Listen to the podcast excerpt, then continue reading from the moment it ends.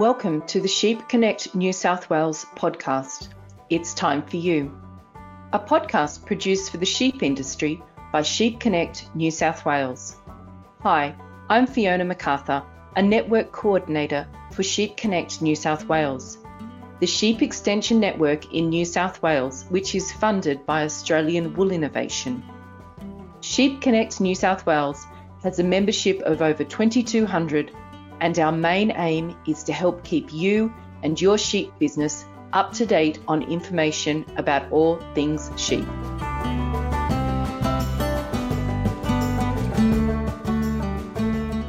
Winter lambing is underway across much of New South Wales. However, it comes with its own set of management challenges. Having a solid lambing plan incorporating good shelter options is fundamental to its success.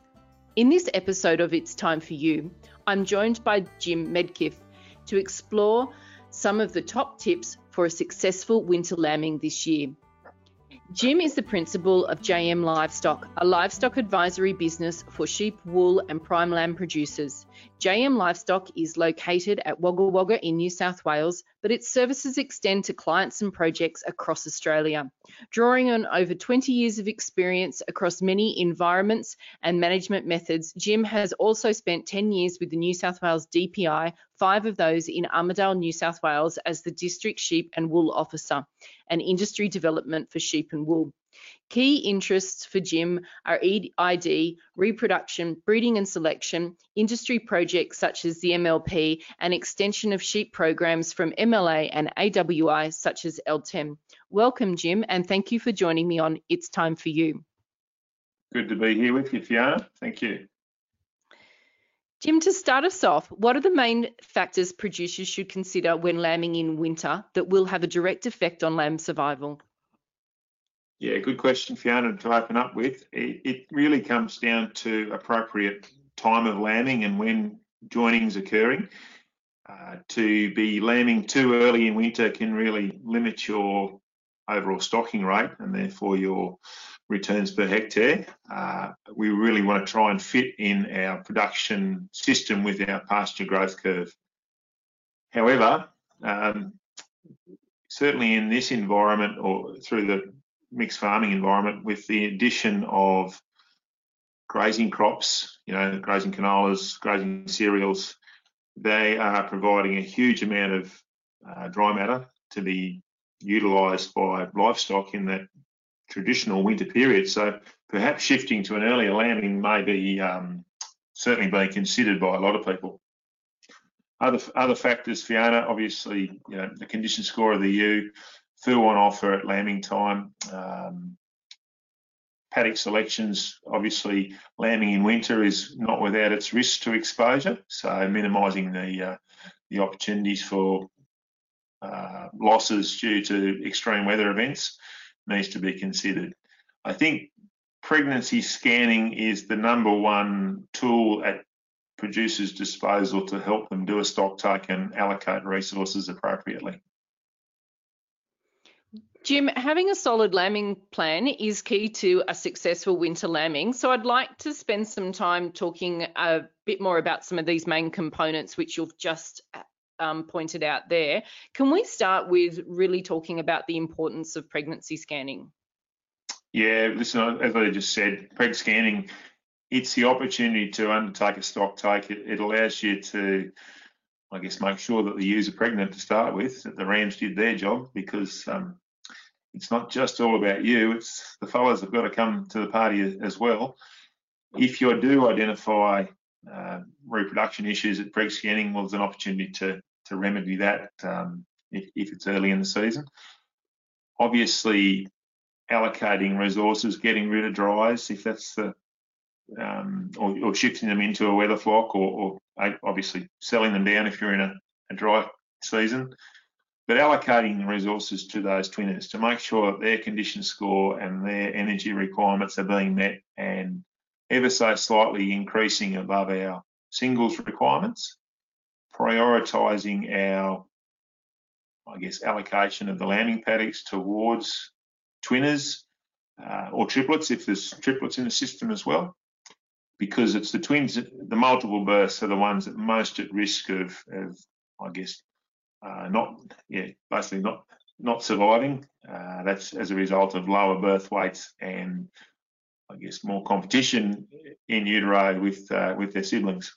So just adding in there, Fiona, on on the pregnancy scanning, whether to wet and dry or or do multiples, uh, there is a fairly good benefit as well as doing earlys and lates. Certainly in a tough year when feed is limited, um, as well as in a year like this where we don't want to have big singles developing because of too much food availability, uh, high birth weights leading to dystocias that tend to lead to dead lambs and dead ewes. So, yeah, dystocia can be a fairly detrimental, um, have have a fairly detrimental effect impact on your on your enterprise's performance scanning is the only tool that we have to identify twins, and they're our real high risk group when it comes to winter lambing. So, the importance to, you've just said, to differentially manage them.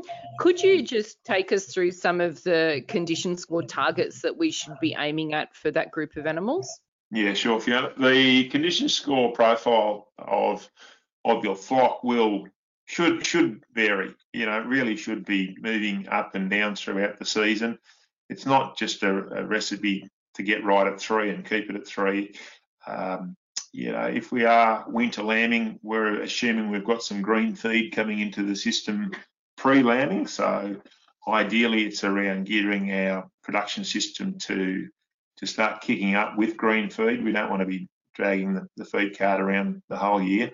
Um, ideally, your twins multiples should be sitting you know 0.3 to 0.5 of a condition score ahead of your singles. Uh, singles, uh, merinos specifically, uh, you know 2.8 to 3. Similar for crossbreds and composites, uh, maybe a little bit lighter for for them. Um, you know 3.3 to 3.5 for your multiple bearing merinos would be a good target to achieve. And yeah if in a year like this, where down south anyway, we've had such a marvellous break and plenty of green feed and the condition score of the ewes is piling on, well, it's it's not so much aiming to get them up, but it's a matter of keeping them down towards 3.5. Uh, many producers would be tickled pink if they could hit a 3.5 condition score for their ewes at the moment because uh, they're probably more more like 3.8 or 4. There's, there's so much feed abundance down here, which was placing them at significant risk of, of pregnancy toxemia as well as uh, other other issues like I mentioned, the dystocia. Yeah, Sue Hatcher dealt with that on our podcast a few weeks ago, so it's certainly um, being felt across some of the areas of New South Wales. Jim, moving on now, mob size has long been debated. How important is mob size, and what is the recommendations for singles and twins? Yep, good question. Uh, mob sizes. Uh, listen, the, the, less the better for our twins, and our singles very resilient. They can, you know, quite easily handle high stocking rates and high mob sizes. So, you know, we, we, when I say high stocking rates, you know, up, upwards of, you know, 12 ewes to the hectare and potential mob sizes of, you know, 400. You shouldn't see too much deviation. Um, if you went smaller or larger away from that. With the twins, however, um, as small as possible, small as practicable.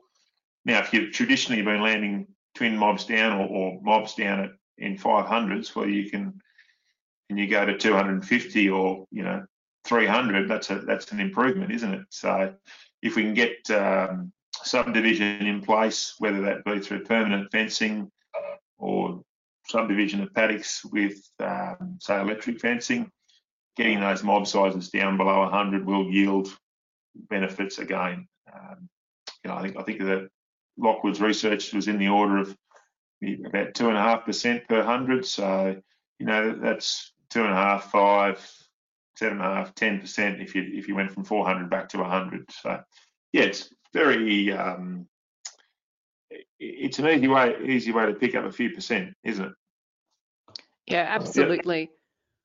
Uh, mob sizes uh, are one thing. Stocking rate is a different question, and I really don't think um, you know not too many not too many places are running extreme stocking rates that are going to end up with high uh, high number of lambs born per day in those in those mobs.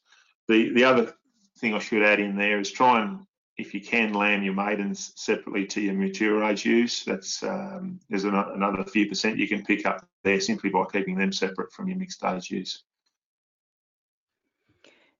Jim, our singles are really quite a fairly robust group of animals, so we can do a little bit more with them. And I'm assuming they will quite happily go into their lambing paddocks at the point of lambing. But should we be more careful with our twins?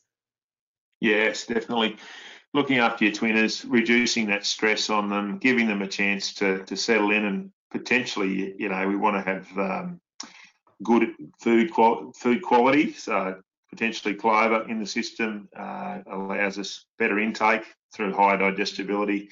That's going to allow those twin bearing ewes a, a better clearance of their progesterone to to have a smoother birthing process just to be able to find a, a birth site away from the rest of the mob where they can have the lamb, bond with the lamb, get the lamb up, and and you know forming that uh, maternal bond over many hours rather than having the disturbances of you know other other ewes in the mob that are feeling a bit maternal.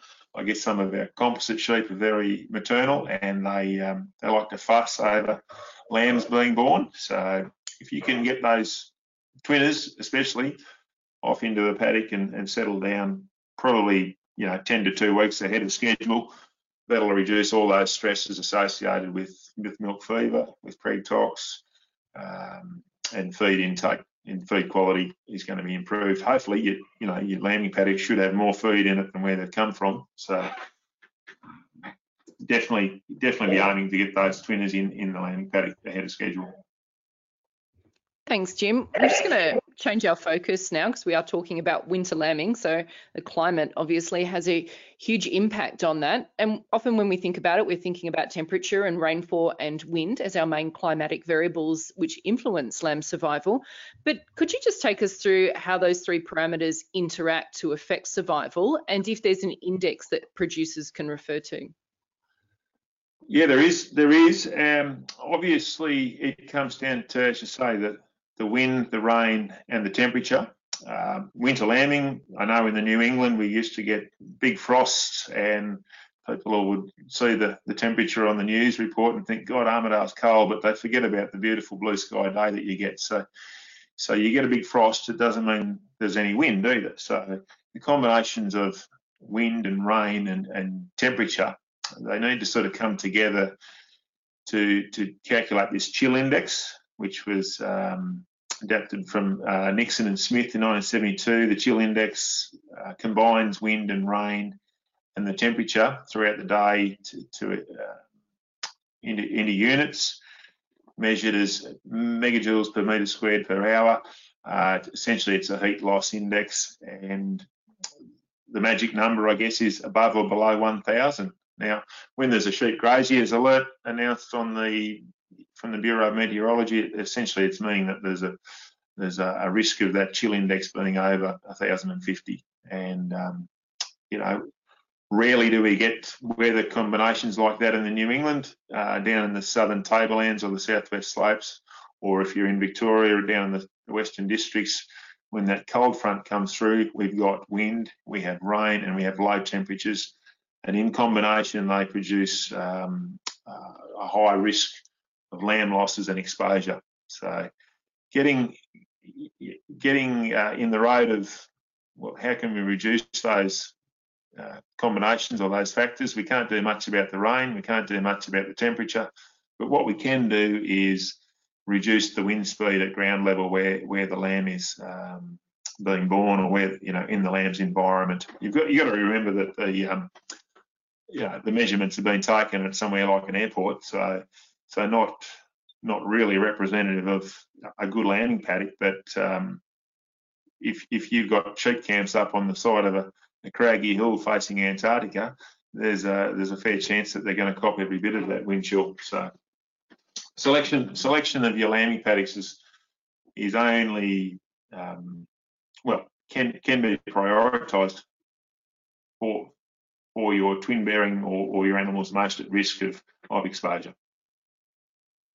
And Jim, when mitigating the effects of the high chill index, shelter is going to play a major role in that. How can we improve shelter in our lambing paddocks? What options are available? Yeah, listen, Fiona, there's a lot of uh, options available when it comes to selection, uh, prioritising paddocks based on their ability to offer shelter. Um, landscape features, that's a classic one. If you've got, you know, sheep camps on uh, exposed open hillsides, well, probably not best to be putting twinners into that paddock. Try and find the paddock lower down in the landscape that doesn't face the prevailing winds, whether that's the southwest or the, the west or the south. Um, yeah, pasture species this year's been great. We've had a, an early break in our, in our and grasses. Even our clovers are sort of sitting up in that you know 30 centimetre height bracket. And um, if you're a little lamb and you get get yourself nuzzled in towards the into those grasses, that that wind uh, effect really is negligible.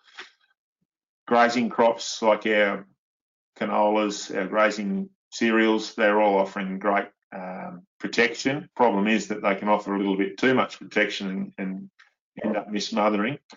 I think shelter belts with a lot of shrubs in them are fantastic, but you've got to make sure there's enough shelter belt in the paddock for all the sheep to get access to it. Um, hedgerows are very, listen, they're an obvious choice if you can establish them using species like Phalaris or tall wheatgrass, as shown in the, the Evergraze um, research work down at Hamilton. The tall wheat tall wheatgrass hedgerows are fantastic. I know here in the Riverina we've got producers with saltbush um, saltbush alleys, forming a, a, quite an amazing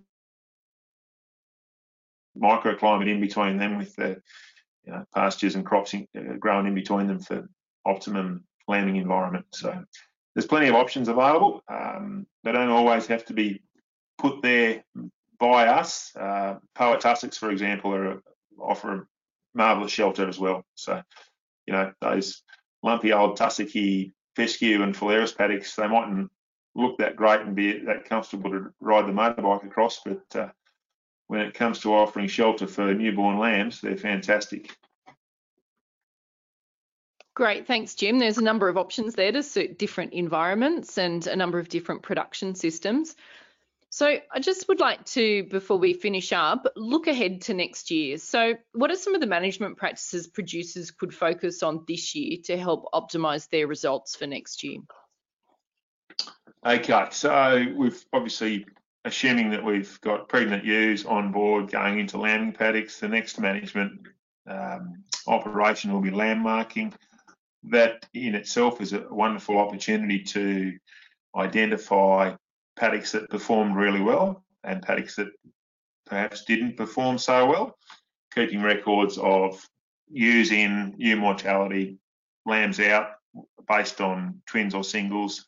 Um, the only way you can do that is to, to lamb mark them in the in the paddock mobs and then mob them up afterwards. Please, if you can do that, you'll you'll go a long way towards towards answering your questions. If you just mob them all up for the contractor and so there you go. Well, you've just lost that opportunity to collect that, that information on specific paddocks. Wet and drying at lamb marking, critical operation if you are aiming at increasing your reproductive rate, a bit like getting rid of the dries. At preg scanning, it's a great opportunity to identify ewes that lambed and lost. Uh, is there an issue with, uh, I guess, disease in the flock from, say, a, a, a reproductive disease like look into that. Um, setting up for weaning. A, a, a, year like this, we're, we're very tempted to, to leave the lambs on mum as long as possible. All you're really doing is is knocking the ewe around and filling the lambs up with worms. Still stick to your, your 12 week, um, maybe 14 weeks for your earlier born, but 12 weeks probably advisable for down in this environment for uh, so merinos to merinos, going back, getting them uh, giving them a chance to put on some condition score whilst there's still some um, quality feed around. the feed quality I anticipate to um, decline rapidly. It's going to be plenty of quantity, but not a lot of quality. Um, giving those ewes a chance to put on condition score and, and set themselves up for a higher reproduction rate uh, at the next joining is uh, it's in the offing. We can achieve it if we want to this year. Couple of other things producers might consider is if if they are finding that the grazing crops are working for them, uh, getting back into more of a, a normal, hopefully climatic pattern, getting away from our droughts and having a bit more um, pasture production in the paddocks.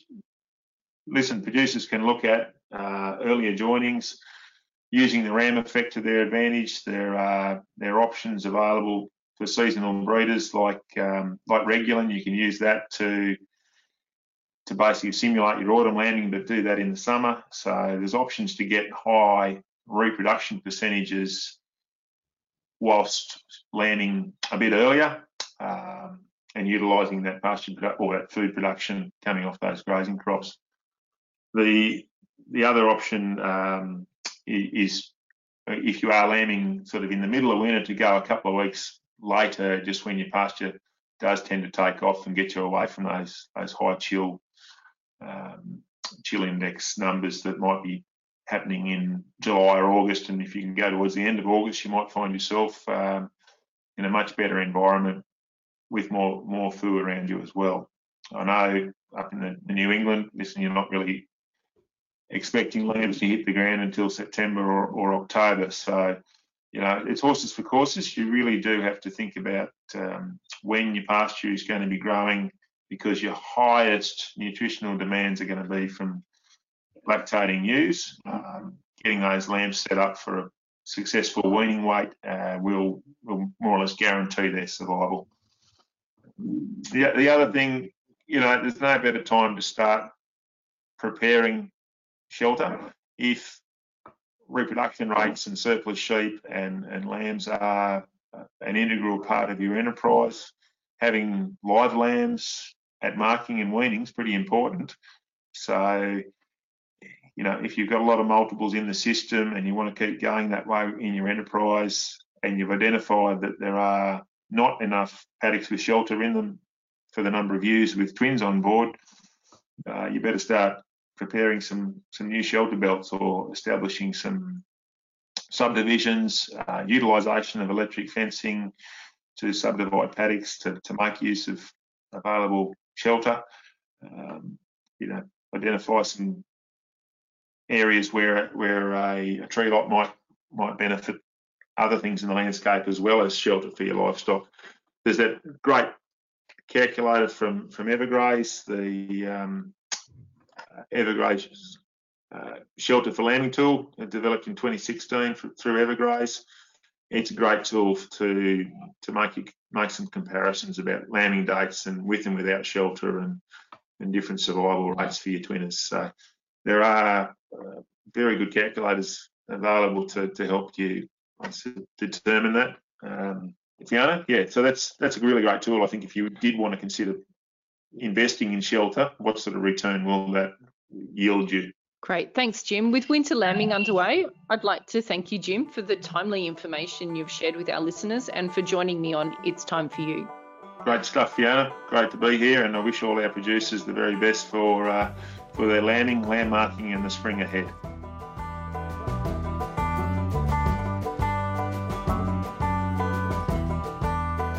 We hope you have enjoyed this episode of It's Time for You, the Sheep Connect New South Wales podcast.